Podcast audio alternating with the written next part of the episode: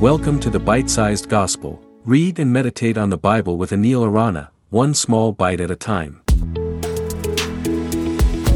Hello and welcome to the Bite Sized Gospel. Today we will reflect on John 7 1 to 5. Listen. After this, Jesus went around in Galilee. He did not want to go about in Judea because the Jewish leaders there were looking for a way to kill him. But when the Jewish festival of tabernacles was near, Jesus' brothers said to him, Leave Galilee and go to Judea, so that your disciples there may see the works you do. No one who wants to become a public figure acts in secret. Since you are doing these things, show yourself to the world. For even his own brothers did not believe in him.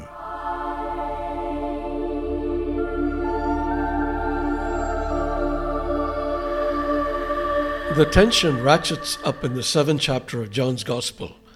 Not only do his disciples abandon him, but the Jews are after Jesus' blood, looking for a way to kill him.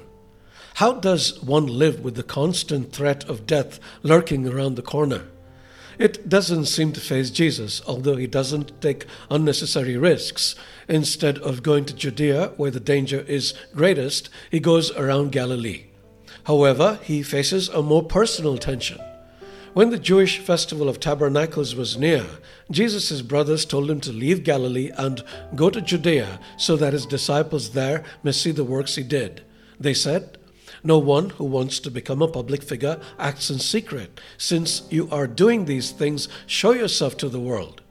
These might seem encouraging, but John's next words provide a startling revelation. He writes, For even his own brothers did not believe in him. Wow! Those who had grown up with Jesus, shared meals with him, and witnessed his daily life did not believe in his divine mission. It's a potent reminder that familiarity can sometimes be a barrier to faith. It's easy to overlook the extraordinary when it's wrapped in the ordinary. One admires John for not concealing such unpleasantries, which stand as a testament to the authenticity of his gospel. His including such a personal and seemingly unflattering detail about Jesus' family underscores his commitment to truth even when it's uncomfortable.